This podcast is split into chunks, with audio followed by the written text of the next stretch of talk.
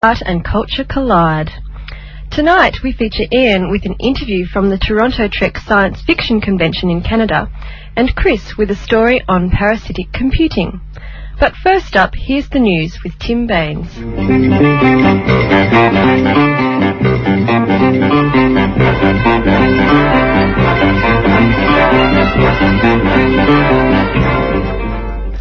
University of California scientists claim that dope smoking dads double the risk of cot death. A survey was conducted with over 400 parents, half of which had healthy infants and half who had infants die from sudden infant death syndrome or SIDS. The results reveal that when fathers used cannabis, the risk of cot death was doubled regardless of whether this was around conception, during pregnancy or after birth. Why dope should increase the risk of SIDS even at conception isn't clear, but the key ingredient, tetrahydrocannabinol, closely resembles a signaling chemical in the body called anandamide that affects sperm and embryos. Surprisingly, the result did not reveal any increase in risk with maternal use.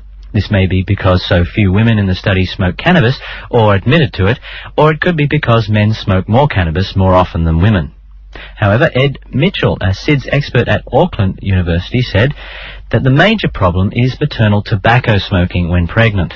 This can make the risk of SIDS as much as 15 times higher. Researchers at the University of Wisconsin are developing a system that will enable people, enable the blind, to see using neurons in their tongue. The device converts images from a camera into a pattern of electrical pulses on electrodes that stimulate the tongue. Wisconsin neuroscientist and physician Paul Bach-y-Rita is one of the device's inventors, and he noted, You don't see with the eyes, you see with the brain. An image we see ultimately becomes nerve pulses, no different from those from the big toe. To see, people rely on the brain's ability to interpret those signals correctly. That people can decode nerve pulses as visual information when they might come from sources other than the eyes shows how adaptable or plastic the brain is The tongue might seem like a bizarre substitute for an eyeball, but there's a growing body of research that says the tongue may in fact be the second best place on the body for receiving, receiving visual information from the world and transmitting it to the brain. The scientists say that volunteers testing the prototype soon lose awareness of on-the-tongue sensations. They then perceive the stimulation as shapes and features in space. Their tongue becomes a surrogate eye. And if you want to be totally grossed out by the eyeball on a tongue technology, check out www.sciencenews.org. That's science news, all one word, www.sciencenews.org. Some of the strangest atomic nuclei ever observed have made fleeting guest appearances in a recent accelerator experiment at Brookhaven National Laboratory in New York State. Atomic nuclei found in ordinary matter are basically made up from two types of particles called protons and neutrons. The new so-called hypernuclei also include a third particle, quite different from protons and neutrons, and they're called lambdas. Lambda particles have been spotted before, but this is the first time that atomic nuclei with pairs of lambda particles have been generated in any great quantity. This allows for the possibility of seeing how lambda particles might interact with each other. This research could expand astrophysicists' understanding of supernovae and neutron stars, whose extreme conditions would probably generate these lambda particles. And still with exotic things, a highly unusual octopus that can take on the shape of multiple marine predators has been described scientifically for the first time in this week's Biological Science Proceedings of the Royal Society of London. The mimic octopus was discovered in 1998, but it wasn't until recently that a television documentary crew funded a return to the same Indonesian waters where scientists could get another look. The lead scientist, Dr. Mark Norman, is from Museum Victoria and the University of Melbourne. He said that the octopus uses its ability to change shape and colour to take on multiple forms depending on what is nearby and threatening. This is a tactic known as dynamic mimicry. Most octopus, squid, and cuttlefish can change color and can push up different parts of their skin with muscle to recreate branches or bumps. What is unusual with this animal is it no longer no just ooh, it is no longer just matching the background, but also fully impersonating single animals. Lyme disease is a nasty bit of work caused by a corkscrew-shaped bacteria, Borrelia burgdorferi. It moves from a mouse or a deer to a human by blood-eating ticks. The symptoms range from something like the flu and a loss of appetite to severe arthritic and neurological pain. And the people most at risk are those who spend a lot of time in the woods around northeastern and north central USA. So why do we care? Well, here's the interesting thing. Recent studies in the New England Journal of Medicine concluded that the disease is both difficult to catch and in most cases easy to treat. Yet, 16,000 cases of Lyme disease were reported in 1999, 25 times higher than the number of cases in 1982. Whilst the disease, disease may be more prevalent, it was suggested in the articles that the anxiety over Lyme disease had induced more cases than the disease itself. People who expected themselves to be ill actually acquired the symptoms of disease they were most anxious about. So Discovery's advice is, don't worry, be healthy.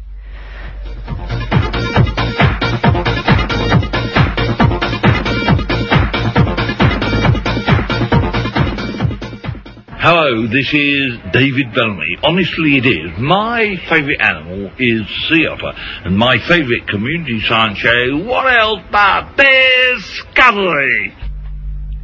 At the Toronto Trek Science Convention, Science Fiction Convention in Canada this year, marine mammalogist turned science fiction writer Peter Watts spoke with Ian Woolf about his ideas on how first contact with extraterrestrials should be written biologically plausible aliens, and the evolution of sex applied to aliens.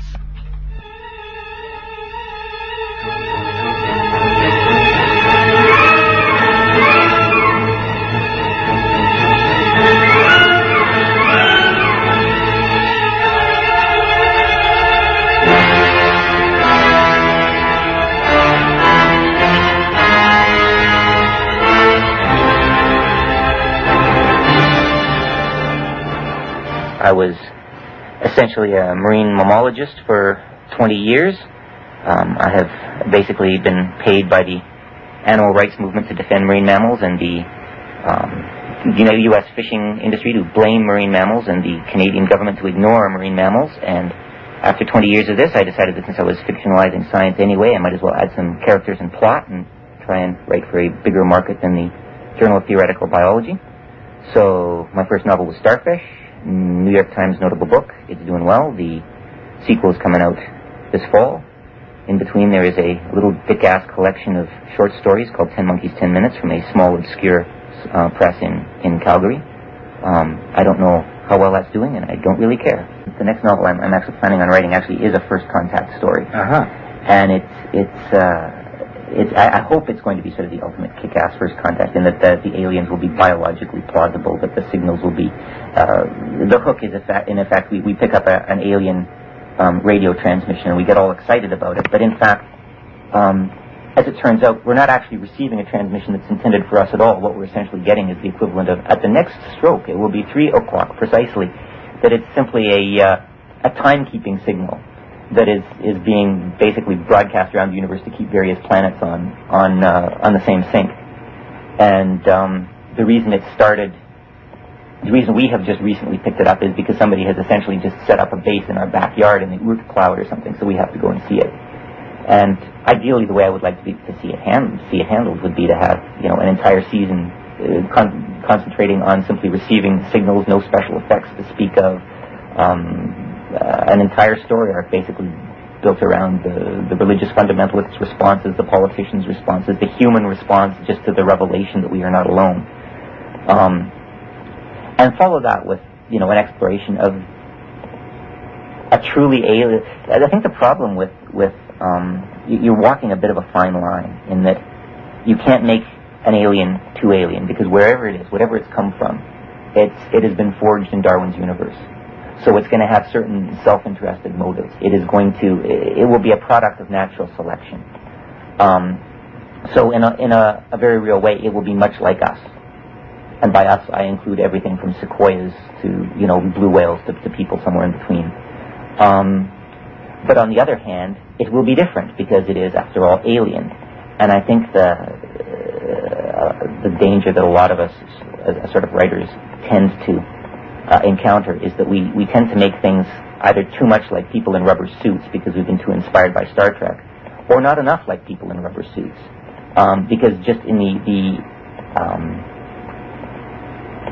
in the rush to make something truly alien, we uh, create something that's biologically indefensible.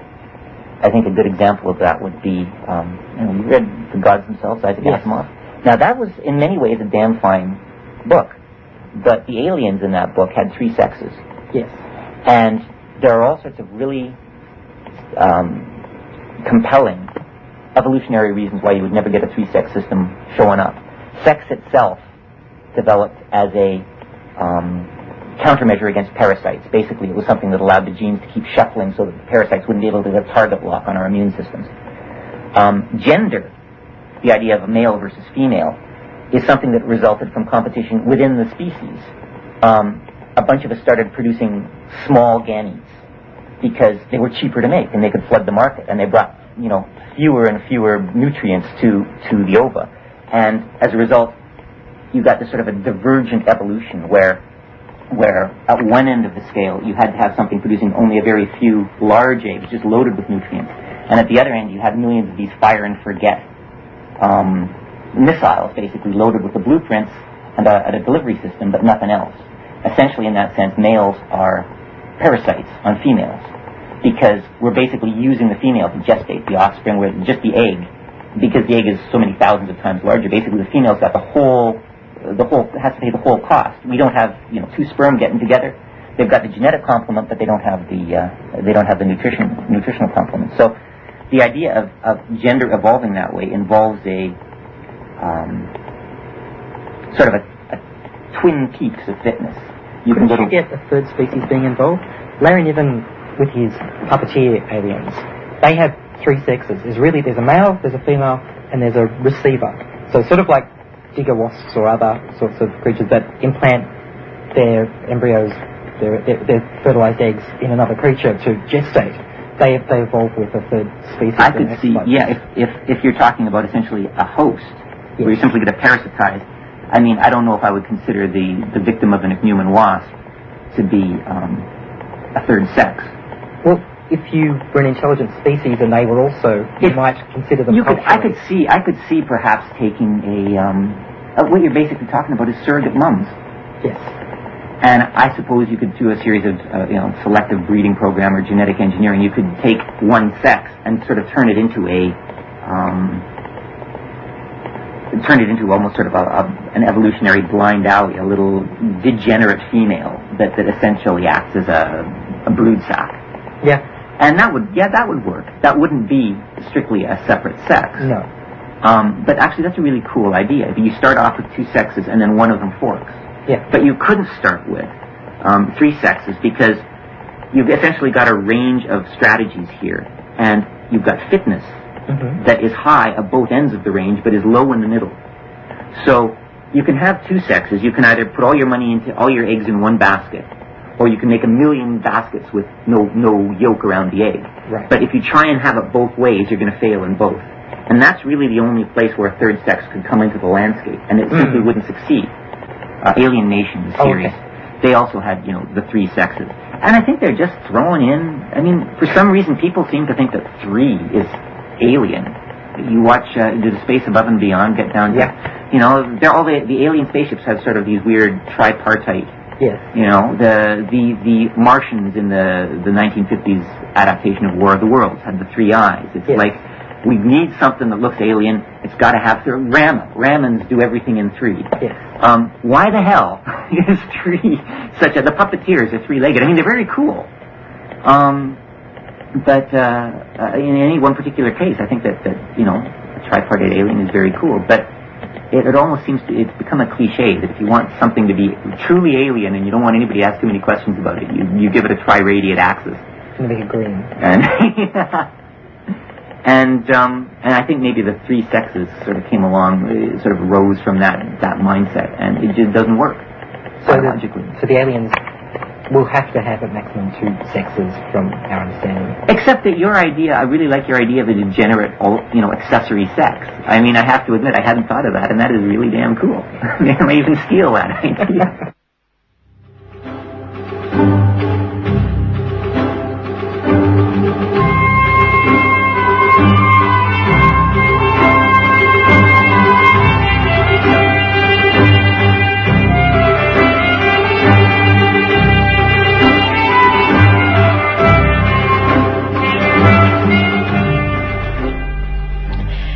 Was science fiction writer Peter Watts discussing alien evolution with Ian Woolf at the Toronto Trek Science Fiction Convention.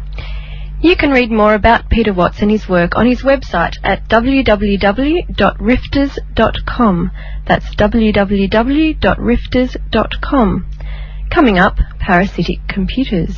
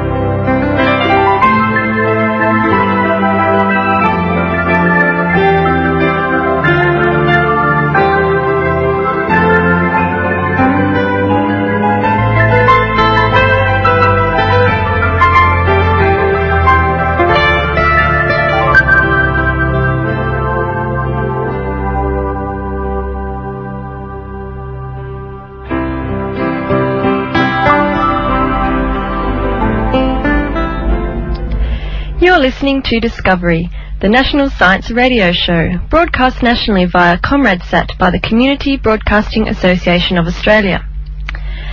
Now, if you thought junk mail was a drag on your computing resources, Chris Stewart reports on the latest in unrequested internet intrigue, parasitic computing. If you own a computer, and face it, what hip, modern thinking, naughties kind of person doesn't, then you've probably noticed that your little electronic friend has ways to amuse itself when you're not around. It may go into screensaver mode if you're not off for a while. With modern operating systems, and even with Windows, those spare moments while you're making a cup of coffee can be used to update software, defragment a hard drive, or scan for viruses. And if you joined that alien hunting craze known as the SETI at Home project a few years ago, then you can allocate any idle time on your PC to crunch data from a scan of the heavens in a search for signals from extraterrestrial beings. But what if I told you I could use your internet-connected computer to help solve complex mathematical problems whenever I want to, without loading any software onto your computer, without your consent? I could, in fact, employ as many computers as I like to do my work. Any computer communicating with the outside world is fair game, and there's nothing any of you out there could do about it short of pulling the internet plug. This is exactly the idea proposed and successfully tested in the August 30 issue of Nature by a group of mathematicians and physicists at the University of Notre Dame in Indiana, USA. They call this form of internet infiltration parasitic computing because they can suck processing time from other computers across the globe like so much warm blood. Now, there's no need to take the sharp stick to your modem just yet. The method devised by the Notre Dame team is only useful in solving a small handful of obscure mathematical problems, so you needn't concern yourself over the possibility of persons unknown using your laptop to bring down civilization as we know it. Parasitic computing works by placing little calculations into the communications that computers exchange when connected to the internet.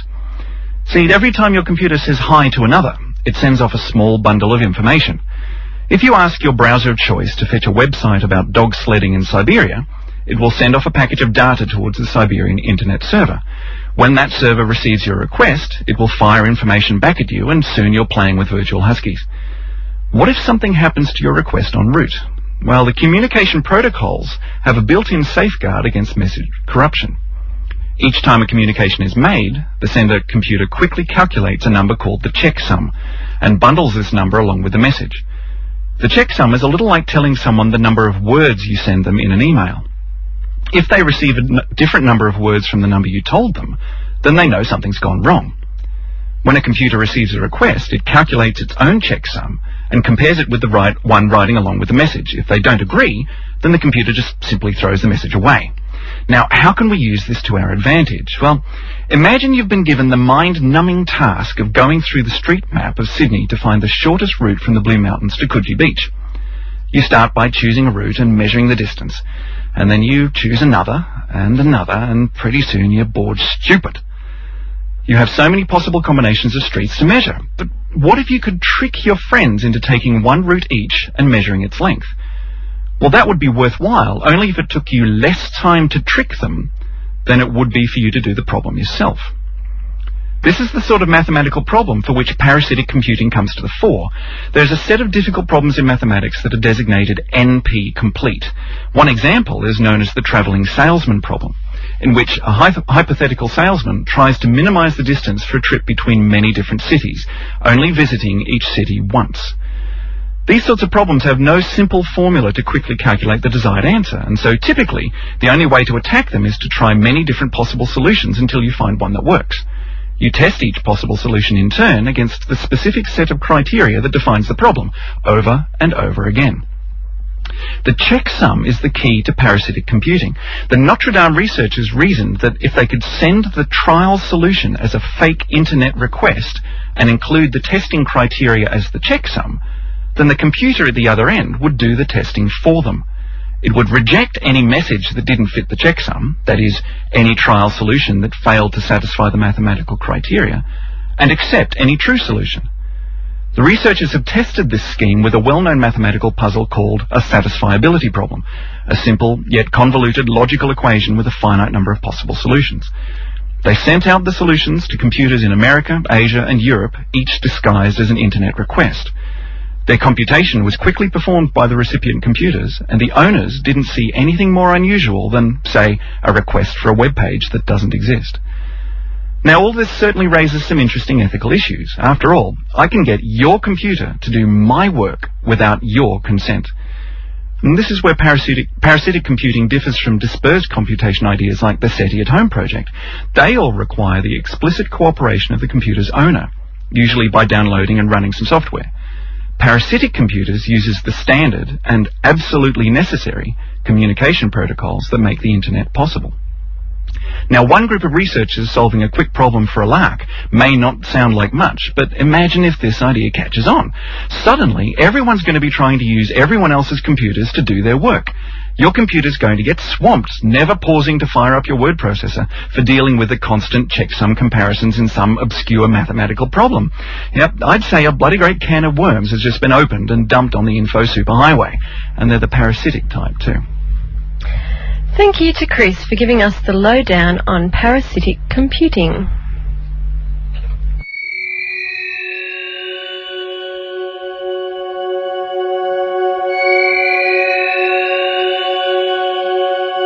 Do you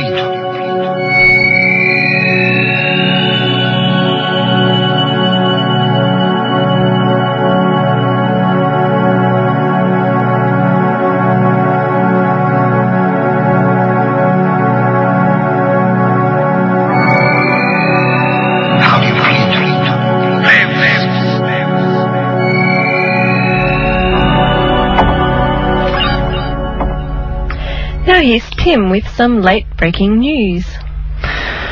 On its next mission, the Space Shuttle Atlantis will be carrying some very special human kidney cells. Researchers have known for some time that cells respond differently in different environments, say in a petri dish as opposed to a human body. What they haven't known and what they hope to find is that cells grow remarkably well in microgravity. If you take a kidney or liver or brain cell out of the human body and put it in a standard flat culture on the ground or desk, each cell will lose its special features, meaning essentially it no longer knows that it's a kidney, liver or brain cell. This means the genes no longer produce or express the distinctive proteins of a kidney, liver or brain. They lose the ability to regulate their genes and remain undifferentiated. But in space, cells are happier and they grow in their differentiated form. Growing these cells in three dimensions is more like how they would grow in the human body, which is what they appear to do well in microgravity of space. Now, we can isolate what elements of the genes are expressed to find out what proteins they're producing that makes kidney cells kidney cells. Researchers hope to move beyond the mere mapping of the 30 to 40,000 human genes and look inside the genome itself to figure out exactly how genes do what they do and why.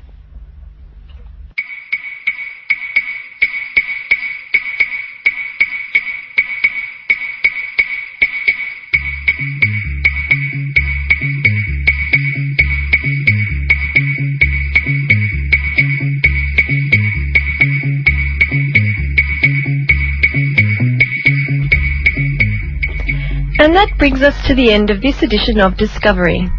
If you would like to contact us, you can reach us via email on discoveryradio at yahoo.com.au. That's discoveryradio, all one word, at yahoo.com.au. Contributing to the program tonight were Tim Baines, Ian Woolf and Chris Stewart. Discovery has been produced by Gina Sartore with technical assistance from Lachlan Watmore in the studios of 2SER Sydney. I'm Angelique Hutchison, and you can join us for more science next week on Discovery.